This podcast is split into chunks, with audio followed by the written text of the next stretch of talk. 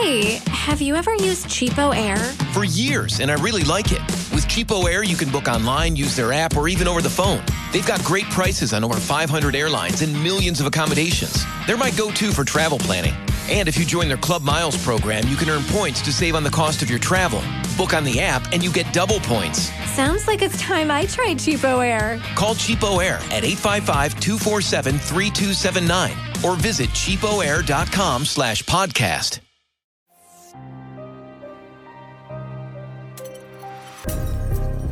Hello, everyone. What is up? Welcome back to another episode of Killer Instinct, you guys. Thanks for tuning in with me today. If you are new here, hi, my name is Savannah. I am your host of Killer Instinct. And if you are a returning listener, Thank you so much for coming back. Before we get started, I just want to remind you to go ahead and hit that subscribe button real quick. We post weekly episodes here every single Wednesday, and you are not going to want to miss it. Today, you guys, today's case, we have another really, really twisted one. This is not one that I had ever heard of before researching it, and I was shocked the entire way through my research, and I'm sure you guys will be too throughout this episode. Today, we are talking about the murder of Jerry Michael Williams, also known as Mike Williams. So, buckle up for this one and let's get right on into it today. Mike Williams was born on October 16, 1969, in Bradfordville, which is located just a little north of Tallahassee, Florida. He grew up with an older brother named Nick, and his father was a Greyhound bus driver, while his mother, Cheryl, was a daycare provider. Now, growing up wasn't super easy for Mike. His whole family lived in a trailer, and both Mike and his brother had to get jobs working nights at a supermarket to help pay their way through high school. They both attended North Florida Christian High School, and Mike did great in school. He was the poster child. He was student council president, he played football, and was active in multiple different clubs. And in the ninth grade in high school is when he met a young girl named Denise Merrell, who was also a cheerleader. And the two of them immediately started dating and became high school sweethearts. It literally was your cliche from a movie football player, cheerleader, and it was a done deal for them both. Now, after graduating from high school, Mike went on to attend Florida State University, where he majored in political science and urban planning. He then got a job as a property appraiser, and in 1994, him and Denise got married. Now, something about Mike is everyone who knew him said that he was the hardest working person that they had ever met he would go to work in the morning, he would come home to his family, have dinner with them, and then would continue working after dinner and continue working even after his wife went to bed as well. And Mike was making pretty good money. By the time of his disappearance, Mike was making about $200,000 a year. And because of that, Mike and Denise ended up buying a home together. And shortly after that, in 1999, the two of them had a daughter. And Mike was absolutely in love with his daughter. He loved his daughter more than anything. Unfortunately, a year after Mike's daughter was born, his father actually ended up passing away. And after some conversation, Mike and Denise decided to take out a $1 million life insurance policy on Mike they both came to the agreement that they wanted Denise to be settled. If anything were to ever happen to Mike, she would be taken care of. And they ended up getting this life insurance policy through a childhood friend of Denise's, as well as Mike's best friend, a man named Brian Winchester. So Denise was the one who knew Brian originally, and then over time, Mike and Brian just became best friends. So they thought that this was the perfect person to go through to make this life insurance policy happen. So, for all things considered, Mike and Denise seemingly had a perfect life. They were even talking about having another child together and were also planning multiple vacations for the future as well. Now, something to also know about Mike is that he loved duck hunting. It was a huge hobby and passion of his that he picked up when he was about 15 years old, and something he did really, really frequently. And he was planning on going duck hunting on the morning of December 16th of the year 2000.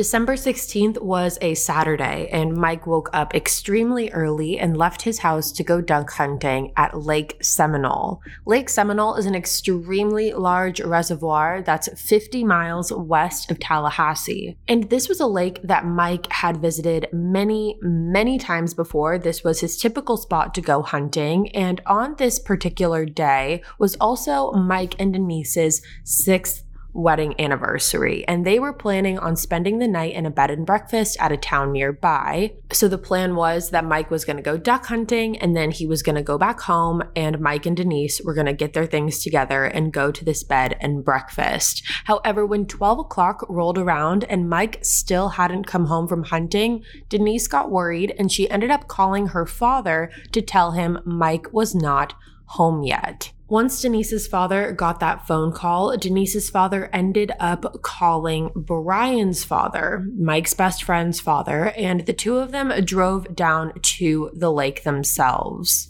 When they got to the lake is when they found Mike's 1994 Ford Bronco near a remote boat launch located in Jackson County. Now, seeing Mike's car but no sign of Mike anywhere was obviously not a good sign. They went to the lake and looked there and didn't see him there either. So that's when the Florida Fish and Wildlife Conservation Commission was called. And the reason that they were called was because Mike was being reported to them as a missing boater on the lake. Now, unfortunately, the search had to be called off on the day that Mike went missing because there was a storm coming through and authorities couldn't look for him in those conditions. However, the following day, they began searching again, and that is when they discovered Mike's boat.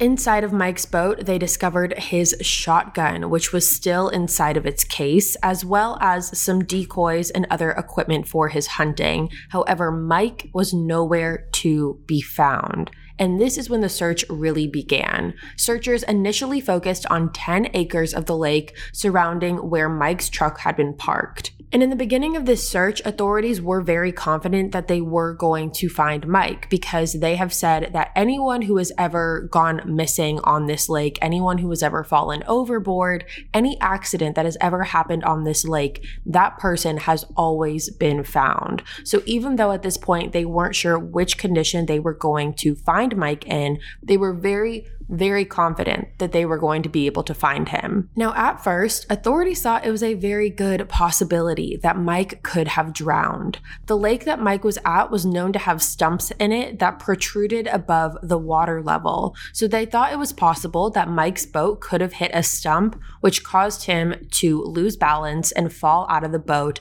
and ultimately drowned.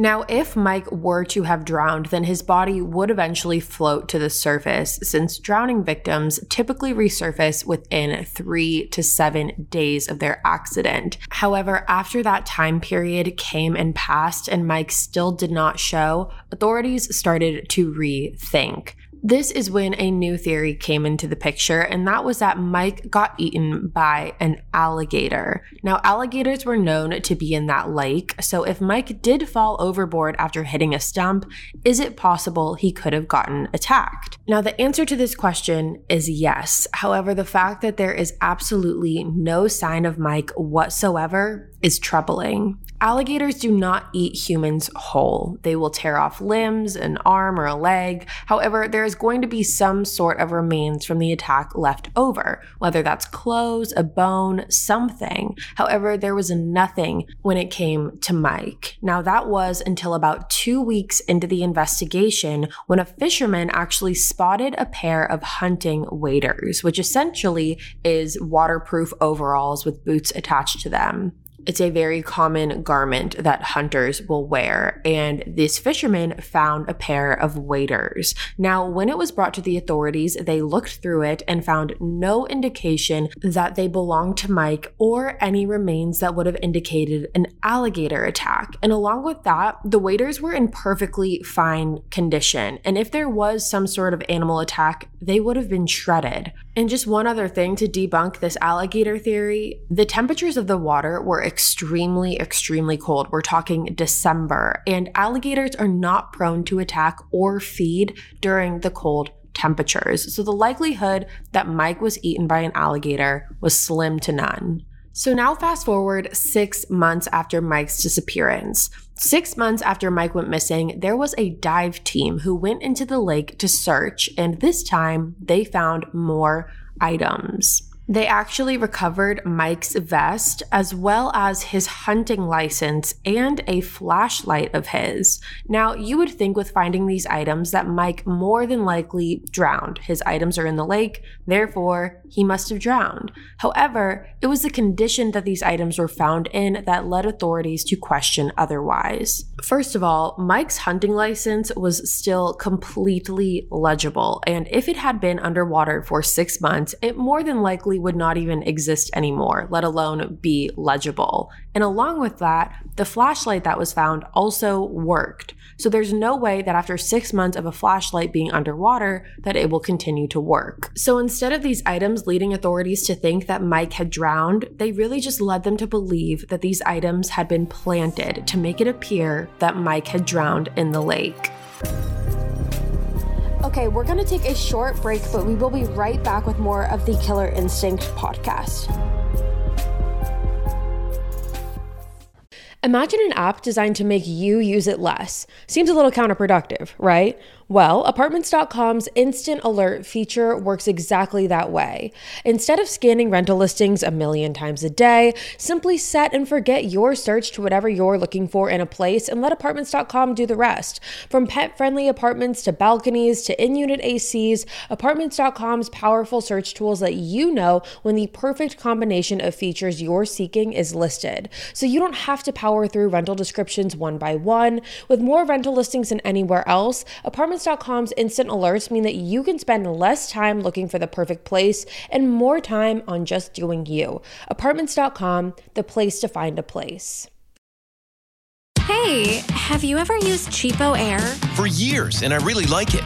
With Cheapo Air, you can book online, use their app, or even over the phone. They've got great prices on over 500 airlines and millions of accommodations. They're my go to for travel planning.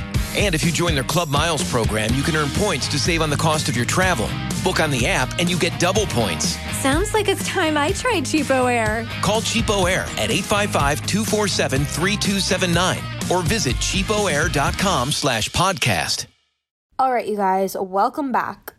Now, let's talk about Denise for a moment here and where she falls into all of this. Now, friends and family of Denise say that she was absolutely heartbroken when Mike went missing. However, she didn't want much media attention on the case and wanted to stay out of the spotlight. Something that's very, very weird here is that in the state of Florida, a person has to be missing for five years before they can legally be declared dead. However, just six months after Mike went missing, Denise moved forward and asked the state to issue his death certificate. Only six months afterwards. That's it. Mike's mother, Cheryl, said that she was absolutely shocked when she heard that Denise was trying to get a death certificate. And another weird thing here is that Denise did not want this to become a criminal investigation whatsoever. Mike's mother was the one who was trying to push this case forward to get a criminal investigator involved. And Denise actually threatened Mike's mother and told her that if she continued to do that, and if this did become a criminal investigation, that she would lose access to to her granddaughter. So essentially, Denise was threatening Mike's mother, saying that if this became a criminal investigation, that Cheryl, Mike's mom, could no longer see her granddaughter. It also came out at this time that there was actually a second life insurance policy on Mike This was a $1.5 million life insurance policy on top of the first one that was already a million dollars. And no one knows whether or not Mike was even made aware of this second life insurance policy. To make matters worse, Denise actually was successful in getting that death certificate to become official. And when she did, is when another bomb dropped on this case. It was at this time that it became known that Denise and Mike's best friend Brian were having an affair, and this affair began prior to Mike going missing. And several years after Mike's disappearance, the two of them actually ended up getting married. Denise and Brian got married. So Denise went from living in a house with her husband Mike and their daughter to having her husband vanish and marry his best friend and still live in the same house that she lived in with Mike. Now, Brian also had a first wife. Her name is Kathy. However, he divorced her before marrying Denise. How did this even happen? Is what you might be asking yourself right now. Well, according to Brian, on October 13th, 1997, Denise Mike, Brian's ex wife Kathy, and Brian himself all went to a concert together. Now, while they were at this concert, Mike and Kathy were parking their separate cars, and Denise and Brian ended up getting out of the car and waited for them. And this is when they had their first kiss. Now, you might think that this is extremely random, but in all reality, apparently, according to Brian, Brian and Denise did have some sort of a little fling in high school, and those feelings for each other never died. After they had their first kiss, they went along with the night at the concert, and then when they got home, they called each other, they talked on the phone all night, and they ended up having phone sex. And from there, their relationship continued to progress. The two of them would get together while Mike was at work. They took trips together, and Brian even would follow Denise and Mike on trips that they went on as a couple, and Denise would sneak off to be with Brian. Now, Denise and Brian's marriage lasted until about 2012 when the two of them decided to separate. However, they didn't get formally divorced until 2015. And Denise was the one who filed for divorce from Brian due to his alleged sex addiction. But Brian was not okay with this whatsoever. He did not want to get a divorce and he felt extremely betrayed by Denise. And he tried to do anything that he could to get her back. And this included in August of 2016 when Denise was leaving her job from Florida State University and she got into her car. And when she got into her car, Brian surprised her as he had been waiting in the back seat of her car for her. When Denise got into the car, Brian took her phone away and put a gun to her and started yelling directions at her. And he justified all of this by saying that Denise was ignoring his texts and phone calls. However, instead of following the instructions that Brian was giving her, Denise ended up pulling in to a CVS parking lot. And that's when Brian told her that he was going to use the gun to kill himself and that he didn't want a divorce and he would do anything that it took to not get one. Now, surprisingly enough, Denise was actually able to calm Brian down and the two of them had a conversation. And Denise actually just drove Brian back to his car that was parked at a nearby park. And Brian got out of his car, got into his truck, and pulled up next to Denise's car. And once he did, he apologized for what he had just done and asked her not to go to the police, which Denise promised that she wouldn't. However, right when Brian drove away, that is exactly where Denise first went. Brian was arrested on charges of kidnapping, domestic assault, and armed burglary. He was held without bond, and on December 2017, Brian was sentenced to 20 years for the kidnapping and is currently imprisoned at the Wakulla Correctional Institution. Now, during the sentencing, there was no talk about Mike's case or Mike's disappearance, and there was a reason for that. And that reason was because behind the scenes, there was an agreement that Brian had made made with the prosecutors in exchange for Brian not to get a life sentence on the kidnapping charge. Now, what exactly did Brian have to do on his end of the deal to not get a life sentence? Well, the details of that have never been disclosed, although we do have some sort of an idea. What we do know is that the very next day after that, there was a news conference where the Florida Department of Law Enforcement announced that Mike Williams' body had been found. Mike's remains were discovered at the dead end of Gardner Road, located in northern Leon County. This was only five miles away from where Mike had grown up, and they confirmed it was Mike through DNA testing and matching his DNA to his mother's. The body was found on October 18, 2017, after a team of search dogs found his remains in piles of dirt. 98% of Mike's bones were recovered as well as some of the clothing that he was wearing. Now, let's talk about why Mike's body was ever found to begin with. Now, while initially we weren't sure why or how Mike's body was found, however, there was clearly an obvious connection between Brian's sentencing and then the very next day, Mike's body being discovered. And what we know now is that connection was actually a confession. Brian confessed to investigators about what happened to Mike on the day that he went missing. He said, quote, I went and met Mike at a gas station. I followed him to the lake. We launched the boat. It was just like a hunting trip was going to be. End quote. He continued to tell authorities how this was all a plan that him and Denise came up with, and how him and Denise crafted this plan to get rid of Mike. That way, the two of them could be together and get the life insurance policy money. Then on May 8th, 2018, Denise Williams was arrested and charged of first degree murder, conspiracy to commit first degree murder, and accessory after the fact.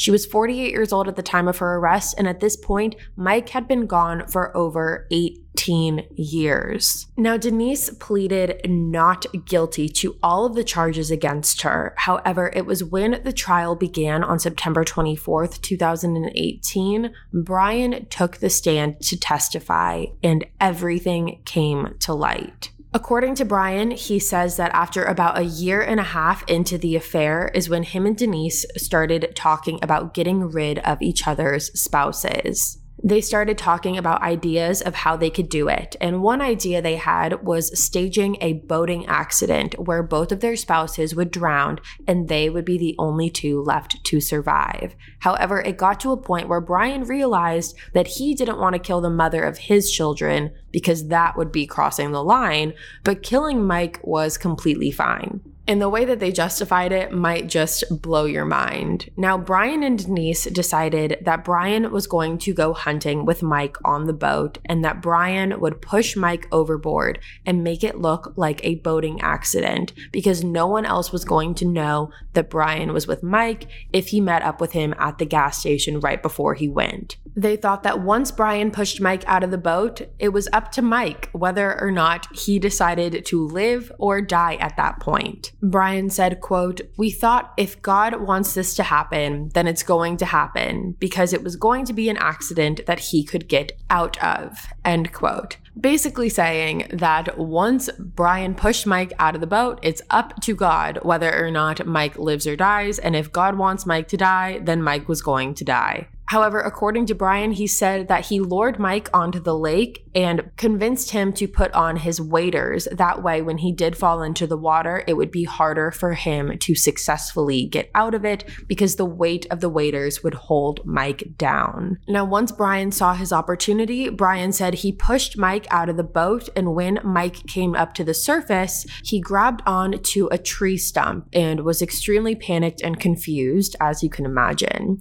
This is when Brian said, said, quote, I didn't know how to get out of that situation, so I loaded my gun and made one or two circles around, and I got closer to him, and he was in the water as I passed by, and I shot him in the head.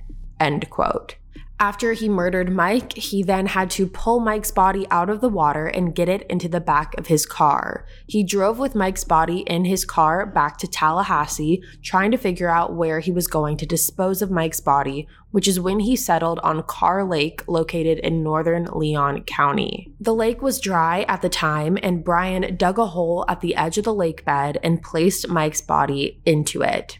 After he disposed of the body is when he got a phone call from his dad about Mike never coming home from hunting. Because remember, Denise called her father, who then called Brian's father. And Brian had met his dad back at Lake Seminole, where he had just murdered Mike and pretended to help his dad search for him. Now, Brian's ex wife, Kathy, also testified in this, and she actually started working with the police before the trial began. And she was on a recorded phone call with Denise. Kathy knew that the phone call was being recorded, and Denise did not, basically telling Denise that she knew what she had done to Mike. And each time she brought it up to Denise, Denise would change the subject until ultimately Denise stopped and asked, What do you know? Brian said in his testimony that part of the reason that he kidnapped Denise was because he was worried if they got a divorce, then Denise would start talking about what had happened to Mike and Brian would go away for it forever. He said he was worried that Denise would make him take the entire fall for what the two of them had come up with. And Brian was very clear in his testimony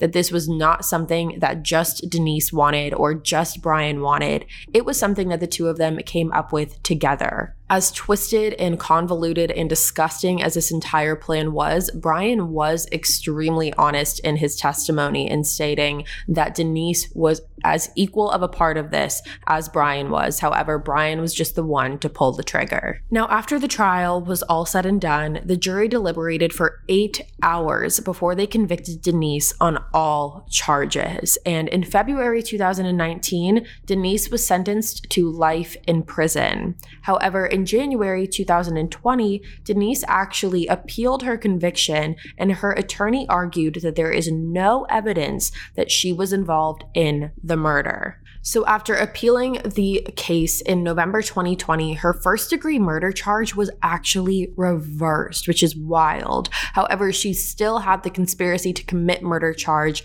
that held a 30 year sentence against her. And she's currently serving that time at the Florida Women's Reception Center. Now, personally, I think that there's no world that exists where Denise was not a part of this. She knew exactly what she was doing, in my opinion, and I think she manipulated Brian into murdering her husband. She took out the life insurance policies very quickly. She got the death certificate after only six months of her husband being missing. And she stayed out of the media. She masked it all very, very well. And along with that, she actually threatened her mother in law by telling her that if she was to get this to be a criminal investigation, if she was to get her husband's case as a criminal investigation, that Mike's mom would never be allowed to see her granddaughter again. To me, that is all sorts of strange and does not make any sense. If your husband goes missing and you genuinely did not do anything about it, wouldn't you want to do everything possible to find him or to find the answers? Wouldn't you want this to be a criminal investigation? You would want all hands on deck, all resources that are available. And the fact that she was threatening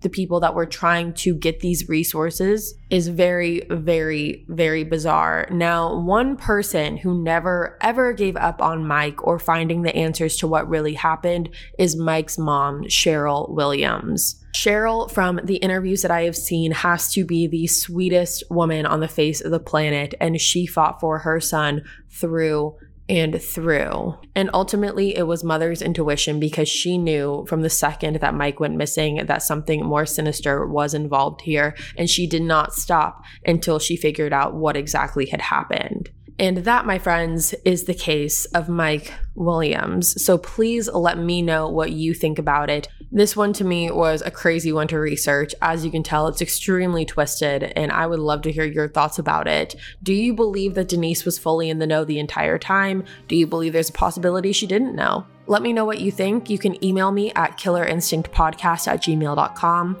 Again, that's just killerinstinctpodcast at gmail.com, and you can email your case requests there as well. Or you can DM me on Instagram. That's just at Killer Instinct Podcast. Again, it's just at Killer Instinct Podcast, and you can let me know your thoughts, case requests, all that there as well. And that's going to be all for me today, you guys. Thank you so much for tuning in to another episode of Killer Instinct. Like I said, if you're new here, hi, my name's Savannah. I'm your host of Killer Instinct. Go ahead and hit that subscribe button. That way you never miss an episode. We post weekly here every single Wednesday, and you are not going to want to miss it.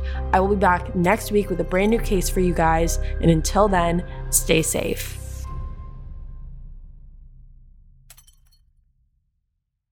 Hey, have you ever used Cheapo Air? For years, and I really like it. With Cheapo Air, you can book online, use their app, or even over the phone. They've got great prices on over 500 airlines and millions of accommodations. They're my go to for travel planning.